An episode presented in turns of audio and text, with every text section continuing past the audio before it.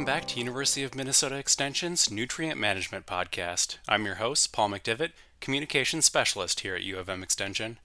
Today on the podcast, we're talking about wheat nutrient management. We have two members of Extension's nutrient management team and Dave Franzen from North Dakota State University. Can you each give us a quick introduction? This is Daniel Kaiser. I'm a nutrient management specialist at the St. Paul campus with the University of Minnesota. One of my areas um, I've been involved with, um, in conjunction with Joachim, has been um, nutrient management research on uh, small grain, specifically hard red spring wheat, and some um, hard red winter wheat um, here in the state of Minnesota. Uh, I'm Joachim Wiersma, the state extension agronomist at the University of Minnesota. All things small grains, including nitrogen management, uh, predominantly um, it's research both at the Northwest Research and Outreach Center and collaboration with uh, Dan Kaiser. And I'm Dave Franzen, and I'm an extension soil specialist at NDSU across the river, and I constructed the new revised wheat recommendations and the nitrogen calculator for wheat and durum. Great. So, starting off, why is nitrogen important for wheat production? Well, we know with uh, most annual crops um, that nitrogen really is a key when it comes to maximizing yield. So whether it's um, wheat or other small grains, oats, um, barley, rye, as well as corn, we know that the majority of our soils aren't going to have enough nitrogen to supply that crop to maximize yield. Um, the challenging aspect uh, when it comes to small grains, though, comes from the protein side because that's one of the things that proteins are comprised of amino acids, which are comprised of nitrogen. So when we're dealing with crops, specifically um, small grains, when there's a protein premium on or a discount on them, nitrogen management becomes critical uh, to make sure one we're making yield and also making protein. So really looking at kind of the main two with those, um, really it's it's the yield and the protein aspect. That's one of the things that makes it unique compared to some of the other crops. And and the, the thing is, the, in the market, we have, in a way, a, a very artificial system in that uh, the market, in the case of hard red spring wheat, is set all around 14% for hard red spring wheat. Uh, for winter wheat, it's a little bit different, but that's the challenge. Mother Nature now and then gives us different growing conditions, and that really changes the relationship between grain yield, grain protein, and what the end product is. And we have to make recommendations before we know what grain fill is going to be and the conditions during grain fill are going to be. And that makes nitrogen management in the case of, of spring wheat extremely challenging. And now, one of the other things too, Joachim, that you look at a lot is this um, this linkage between yield and protein in varieties. And I know that's kind of an important thing because when you stack up everything against each other, when you look at the breeding programs, um, we see differences in how these varieties can accumulate their nitrogen. Some may put it into starch production, some may put it into protein production. And that's kind of one of the things that I find interesting when you're looking at the management involved with um, small grains, particularly uh, wheat, is much more challenging when you're trying to marry those two up. Um, you got growers really looking at uh, multiple factors when they're selecting their varieties and not just looking at the yield numbers from the from the trials to give them kind of a, an aspect of what they want. And um, I don't know, Joachim, in terms of the what you do a lot of work north and south, north and south, southern Minnesota. We see a lot of differences too, and where I see in terms of nitrogen response between those two areas. I mean, you see a lot of difference too in terms of what the best varieties between those two regions, just based on just yield and protein in the trials. We, we see definitely rank changes where we see certain varieties, you know, do better overall and bubble to the top for southern Minnesota. Um, the relationship when it comes to grain protein and grain yield. We have somewhat of a year effect in, in a way that goes north south. Some years early maturity, really, we see an advantage with some of the uh, South Dakota wheats for higher protein, where the, the later maturing wheats just don't do as well. But it, the really the interesting portion to me, being trained as a geneticist, is indeed varieties do differ in how they partition in a way the nitrogen uh, at the end of the season and where it ends up. Um, or how, and I don't know it's, if the right term is really nitrogen use efficiency, but how much of the nitrogen ends up in the grain if you look at a variety trial. Um, it's, it's, you know, in the literature, there's some really interesting work done with some work that started North Dakota with uh, GPC, what's called GPC B1, the high protein uh, gene or allele uh, that came out of some wild relatives that impart higher grain protein in certain genetic backgrounds. And the more I've been looking at that together with Albert Sims, is that in a way I've shifted my paradigm to where we now look at basically, they're not necessarily higher protein varieties, they're just don't put as much starch in. So they don't dilute the amount of protein that they produce per acre uh, with as much starch. That's a different way of looking at the same information. Um, and that ch- makes it challenging uh, on how to manage that. We don't make variety specific recommendations yet. Uh, we, ha- we have a trial underway where we look at indeed whether or not that allele indeed imparts something unique to where we can change that in our end recommendations. I'm not anywhere close to that. Um, but it, it remains challenging uh, because starch, most of that is the, is created and made during grain fill. 80% of that is made during the grain fill period. Only 20% is basically stuff that gets recycled out of the plant into that into that kernel and you can't predict that in March when you put up your fertility plan. And so I'm scratching my head often a lot. Afterwards, I can always explain things. That doesn't make it a management tactic. What makes managing nitrogen more challenging for wheat than for corn? Well, you know, we look at corn is, um, you know, corn is less sensitive to over application, and that's one of their main challenges. And it's one thing that I've seen, particularly um, if you look at dividing our research up between the northern and the southern part of the states, is one of the issues we, we suffer really or we risk with um, excess N application with small grains is lodging. And um, I know that's probably the major challenge that most growers are facing because if it's just simply as we could just put enough nitrogen on or more a little more nitrogen on than we, we think we need just to make sure we make protein that's one thing, but there's a significant risk then that the wheat won't be standing at the end of the season. And that's one of the main things. I mean, I look at a lot of our data. Um, the recommendations right now in Minnesota, we still use a yield goal based system, which I'm I'm going to have Dave follow up a little bit on some of the changes they've done at North at NDSU with the, their recommendations. Um, but ours has kind of been long-standing a yield goal-based system, particularly for the northern part of the state, where we take into account uh, certain factor times, our yield goal minus previous crop N credits minus what we have in the residual soil nitrate. And if I look at that type of recommendation um, versus southern Minnesota, where we have a table based recommendation, which is just a set amount, which is still yield goal based, the numbers are quite different. And one of the things that I see pretty consistently across the two locations is one is there's a, a, pretty big difference in yield potential. And I think a lot of that Joachim is heat. I mean, I mean wheat doesn't necessarily like warm nights, the way I understand it. And um, if you look at it, I mean, consistently across our sites, I mean, I, when we did our, a lot of our testing, I could count on between 50 and 60 bushels. And one thing that we saw in the south is that we were never really, when Joachim talked about that 14% protein level, we were never under that.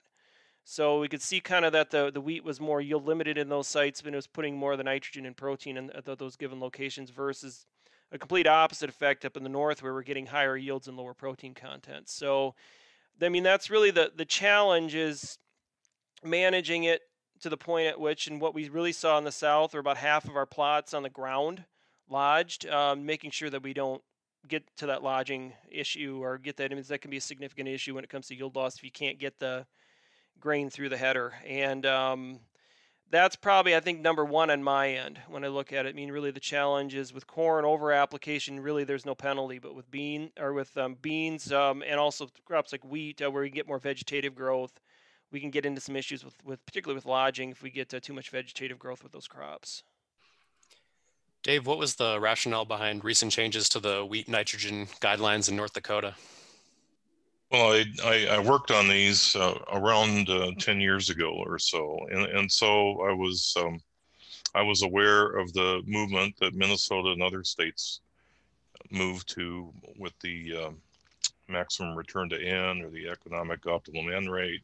And, and none of those were YOGO based. And, and it was kind of in my background also that uh, because of my precision ag work and work with sensors that uh, Bill Raun at, at Oklahoma State had found this quite a while ago is that there's really no relationship. And so one of the things I, I did was, uh, of course, take the take the yields from each of the sites and try to construct some kind of a yield response curve. But the but the relationship was really poor. But as soon as I standardized the yields within each site and put them all together, all that data collapsed on a on a oh, quadratic curve, uh, which is the response curve we get with nitrogen and yield, and and um, and, and that told me that yield yield between sites and nitrogen rate didn't make any sense, and and so I, I didn't do that. So I constructed a economic production function, just like uh, George Rehm and Dan Kaiser have in Minnesota and others, and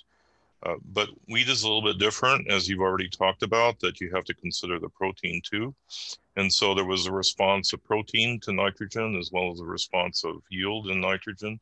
And so you had to take both of those response equations into account in order to get the economics of it. And so, so I built that in. I put uh, twice as twice as much dock into the equation as I did um, protein premiums because we always get a dockage for low pro protein, but we, um, you know, only sometimes we get a premium for it. And, and there was an upper limit to the protein in there too. And I can't remember if it was 15 or 16%, but at one of those percentages, I didn't give any more of a credit because the elevators don't either. So that was that was one of the things. The other thing was dividing up uh, the state, and, and Dan apparently is considering this too with his north and south discussion here a little bit ago. So, so we have three regions in North Dakota, and that's because the response curves within those regions uh, were different than the other two regions. So there, there's Langdon area, which is weird, and then uh, the rest of eastern North Dakota, and then West River should be well, it's just drier out there, drier and hotter. So uh, those are our responses. So the so so we asked the growers to to handle that.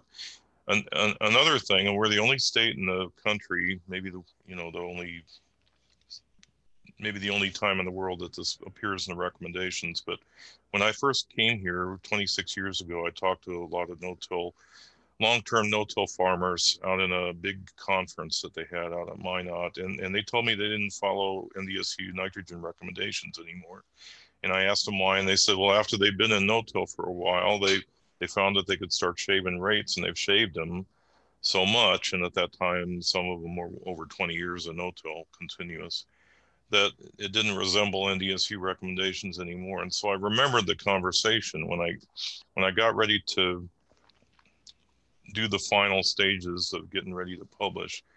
Uh, I took the sites and I divided them out between those that are long-term no-till and those that aren't, and they were right that that it, at least with the weed, it, it took 50 pounds of N less to grow that crop and to grow at least as good a protein and at least as good a yield as it did in the conventional till. And so so we ask for a tillage click, you know, if you're long-term no-till. If you're just a hobby no-tiller, just one or two years, three, four, five, before the biology really changes, before things really change uh, in the soil, and they do, uh, then it actually takes more N, and that's built into the calculator as well. But long-term no-till gets a credit, and that's in the calculator so the, the the other thing that we put in there, and and I did it mainly because of what Joachim was talking about. With some varieties push more nitrogen into the yield, and some push more into the protein. Protein is that there's a plus or minus 30 pounds of N at the end. At the, at the end, there's a number, but it's not the final number. So the final number is up to the up to the grower, and and that at least in wheat is because if you have a stronger protein variety, then shaving the nitrogen rate is probably just fine. And if you have a variety that struggles with protein, then and up to 30 pounds of N could help that reach uh, a protein goal that's pretty close to what the market is. And, and that was new at the time. So, so those, that, that's what I did. It's all number driven. It wasn't just, I woke up in the middle of the night and thought this would be cool. the the numbers told me that this is what I needed to do, so I did it. So, Dave, did you have any challenges? Um, you know, one of the things that I had trouble with when we looked at some of the Minnesota data was with the uh, protein response to nitrogen data. So, what I did is when I started looking at, it, I started back calculating it. Something I know that Joachim's done is looking at a protein production per acre and calculated it based on pounds of total protein produced, and then re- then back calculated based on the yield the um, the actual protein percentage because so the challenge I had was getting we had a lot of differences across the sites in terms of the the protein percentage that I wasn't getting a clear curve that it was predictable enough that I could use for the economic model. And that was kind of the I think the main challenge because I've looked at the same thing. I like this model. It was just the protein was the hardest part to work out, I think, with it. I mean, if it's like I said, corn is easy. We don't worry about protein, so it's just yield, and that's one one uh, model, but then you're starting to factor in, and that's one of the things the MRTN can do. You can factor other things into it, whether it's a some sort of benefit or some sort of something negative like a discount to recalculate what your your MRTN value is. And I think protein was the, the probably for me the most challenging part of this when it came to, to coming up with that model. So I don't know what your experience in terms of um, when you were working with that what that protein response, how that kind of fit in.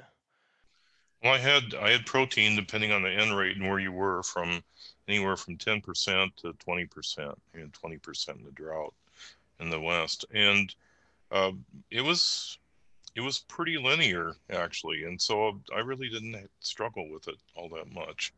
Um, I don't think I had to struggle with it at all. You you came out with a within within each region, you came out with a, uh, a relationship and then you factored that relationship into the into the table. The only thing that I did do was, as I as I said, I I topped it out. I think it was around fifteen percent. So about fifteen percent.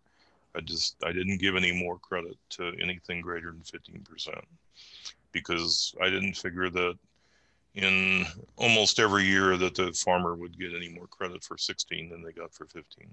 Yeah, how often do you usually see a premium on protein? Uh, I mean, I said I more commonly hear discounts. I don't necessarily always hear premium or premiums uh, on protein. When you have really good yields down in Kansas and Texas and all those, the proteins are down, and that's when the premiums hit. Um, I don't know. Since I've been here, maybe one out of three years. Yeah, the, the rule in marketing is whatever you have in the bin is what they don't want you know, because we are in a commodity system, so everybody in the same geography pretty much produces something that's within a certain, you know, standard deviation up or down from that. Um, the, as I listened to, you know, some of the ag economists, the discounts in Northwest Minnesota are not necessarily a function of what happens in Kansas, but what happens in Western North Dakota when shuttle trains go from the valley west to Portland, if we are at 13, 13 and a half as an average, they can pick up something in Minot and make the tender by the time they get to the Portland market. And the discounts are going to be relatively small. If North, Western North Dakota has a very good year with higher yields, and they're struggling to get into that 14 to 15 percent, then our discounts get very, very large very, very quickly. Premiums are, like Dave said, one in three years, and they're often dissipate quickly after the market kind of figures out what's where. Um, and so it, it's, I think the growers at least my goal for the growers is, you know, max out on yield, tickle 14. That's when you, I think, um, have probably the best economic returns year in, year out. So, where do you think, Joachim, a lot of the growers up north? I mean, since we started a lot of this, it seems like some of them have become more aggressive on their nitrogen um, because it always kind of seemed to me a lot of them were you know looking at maybe around 60 to 80 uh, yield goal and you know what one of one of the interesting things that I've seen with a lot of the information. So if you look at the total that we recommend roughly three quarters of what we recommend really goes towards maximizing yield. And then it like for what I've seen, it's been an additional 50 pounds or more than we've needed um, for a lot of our work. If we need 150 pounds to maximize yield, than 200 pounds to maximize protein, and it seems like I'm hearing more talk of growers getting a little more aggressive up in that area with um, their nitrogen just to try to make sure they make protein. Because a couple years that we were running Faller back in 08 and 09 i mean we were touching 100 100 plus bushel but we are only pushing like about 13% protein or at best i think in some of those fields. And it seems like um, seeing a grower a few more growers become more aware of this and get a little more aggressive in what they're doing yes growers have definitely gotten more aggressive uh, in the valley overall with wheat uh, and that includes the use of fungicides, uh, you know, as well to keep, you know, that crop healthy. The, and part of that is a function simply because wheat is can be substituted. You know, we can go to corn, uh, we can go to other crops, and so they look at wheat not as you know, wheat no longer uh, sets the rents. That that's that ship sailed probably 30 years ago, uh, after the Freedom to Farm bill, you know, basically the, in the early 90s or the mid 90s started. And, and so wheat really is a rotational partner. And they like to keep it, especially if they're sugar beet growers, but they want it to pencil. And so they've, they've gotten more aggressive in part to get those higher yields and they pick varieties that are higher yielding and they understand that if you you know that requires nitrogen. And so yield goals um, of 80 to 100, uh, if we have an earlier season, uh, are not uncommon with, with growers that have, have that experience and are, are comfortable with it. And pick the varieties that can handle that because, as you pointed out, certain varieties will go down flat. And that's the first thing I will hear about a variety when we talk about variety selection nobody likes to slow down during harvest. It's not only that; it's the, the thing that's, of course, that's a, just kind of a pain. But but if I see a but if I see a field and only part of it is kind of down at harvest, but it was all, up all the way through through flowering, that doesn't bother me as much as as I see a field that starts going down as soon as the head starts to develop. That yeah pre-anthesis lodging is just a killer, especially in a wet year. You get more scab, uh, you get more disease, you get horrible quality. It, it's it's it's a killer. So you really have to avoid that. What are the best management options for ensuring high wheat yields that maintain protein near 14%? Well, I think, I mean, for me, is dialing in the nitrogen as much as possible. I mean, we do have some options um, for protein. If you're lo- if you're looking at, you know, as Joachim said, some of these higher yielding varieties that might be a little lower on the on the protein side. Um, I think the main thing a lot of growers, and it seems like I hear a lot of growers doing this, would be um, post anthesis application of UAN. Um, the data shows anywhere from about a half to maybe a percent increase is kind of what you can expect. And I think Joachim about a 30, 30 pounds or so of nitrogen um, yeah. Is we look at a no more than that in a single shot, or is that a dual shot? Is that two single, shots of it? Of single shot. Yeah. yeah. You know, nitrogen. You know, parts of North Dakota, parts of Minnesota still like to apply anhydrous in the fall. Well, it, it, in Minnesota, we still work base it on a yield goal. You know, and my recommendation for years has been to growers only fertilize in the fall up to your APH, your proven yields, because that's basically the insurable yield. And then in the spring, much depends on how we started with the spring. We, our most productive years are those where we get actually in pretty early. And then, you know, do the best you can. And it doesn't matter that much actually if you follow Dave's recommendations or, or, or uh, stay on this side of the river and then if you really think that you're short and, and are looking at possibly discounts, is that that rescue treatment of 30 you know 30 pounds of n as uan with 10 gallons of water over the top as kernel fill starts. I call it the watery ripe stage. That's when we see the most productive response. The challenge with that is a it's another pass and b it's it's not you know, you don't want to do this during the daytime with 40 mile an hour winds and you know, full sun because it is hard on the crop and it's hard to see your canopy burning up um, because you're applying foliar for uh, you know foliar nitrogen.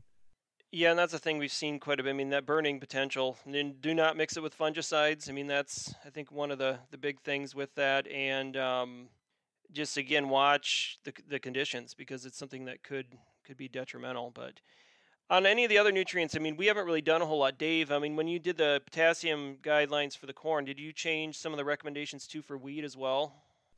I did. I I, I upped the ones to, to wheat also, and um, I, I, the recommendations before were somewhere around 100 ppm because it's not all that responsive to potassium, and I I bumped up those highly smectitic soils to 115, and I didn't feel uncomfortable doing that because those usually have corn or soybean or something like that in the rotation or beets or something that that already has a higher higher K recommendation anyway. And so I'm just kind of following suit. Yeah, and that's one of the things I think we've seen up in the Red River Valley, particularly with more soybean acreage up there, has been a lowering of the K test. So there's been more questions. I mean, I obviously get more questions with chloride, although, you know, I usually rely on North Dakota's recommendations because they don't have any set guidelines in our recommendations just because those are soils typically that didn't have potash applied, which would apply some chloride. So that was kind of one of the things that um, I get more questions on. But uh, I have seen a small response at Crookston. Um, we've got a, a, wheat soybean rotation up there um, that's about 150 part per million. Uh, starting K test, um, it's been small though. It's only been roughly a bushel with maybe a, just a small increase in protein on that site. So that's been the thing. And I know Joachim, you've kind of sent me, I think, some pictures over the last few years of kind of some reported K deficiency in wheat, but it isn't anything that's been, um, you know, widespread that I've seen. And I think targeting crops like soybean makes sense. And if you need the chloride, then you've got potash going on just because you're looking at potassium chloride applications. So it's the nitrogen's been the big thing we've researched. Um, you know, phosphorus we haven't done that for a while because uh, the responses haven't been. I mean, although we do recommend something for a starter, um, haven't been strong.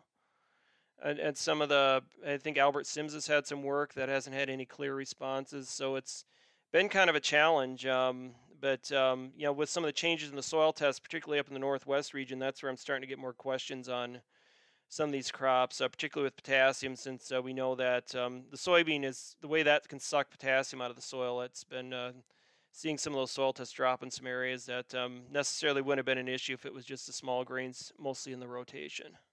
You know, the other nutrients, and I'm not the nutrient specialist, but I did do some trials with um, with Albert uh, on phosphorus uh, on some soils that were testing two parts per million on Olsen on a Ulen sand. And you, yeah, you can see it early in the season, and then the moment things warm up, the responses disappear, and it didn't matter how we sliced or diced those applications. The the K deficiency I've seen um, once, and that was with a very dry uh, spring, cold spring, with uh, again, it's across my house actually, which is indeed also a Ulen sand, um, and then the heavier soils, I've never seen it. Dave, have you? Do you ever seen it in the valley, or do you have to go further west? Not with wheat. No, I've never seen it in the wheat. So I, you know, the the I don't get too too fussed about the wheat. I don't really talk about it even in the edge of the valley where the K test is almost impossible to build up above 120. You know, just uh, small amounts. Um, keep it conservative and don't bother about building those soils up because they'll never build up. Yeah, and sulfur's been the other one too we've looked at, and you know, outside of some really low organic matter, I had kind of some irrigated wheat on a maybe close to two percent organic matter. I saw, I mean, a small response. I mean, really, the the nitrogen's the big thing. I mean, nitrogen management is, is probably the more critical out of out of all of them because the uh, wheat's a pretty forgiving crop with with some things. There are some certain circumstances that you may want to look at maybe sulfur. Um, we have recommendations for copper on organic soils. That'd be soils greater than 10% organ- organic matter. Um, but nitrogen is really the, the critical one. Mean, So that's kind of the thing that I really where the focus has been with research, and that's the reason why, just because of how critical it is. All right, that about does it for the podcast this week. We'd like to thank the Agricultural Fertilizer Research and Education Council, AFREC, for supporting this podcast. Thanks for listening.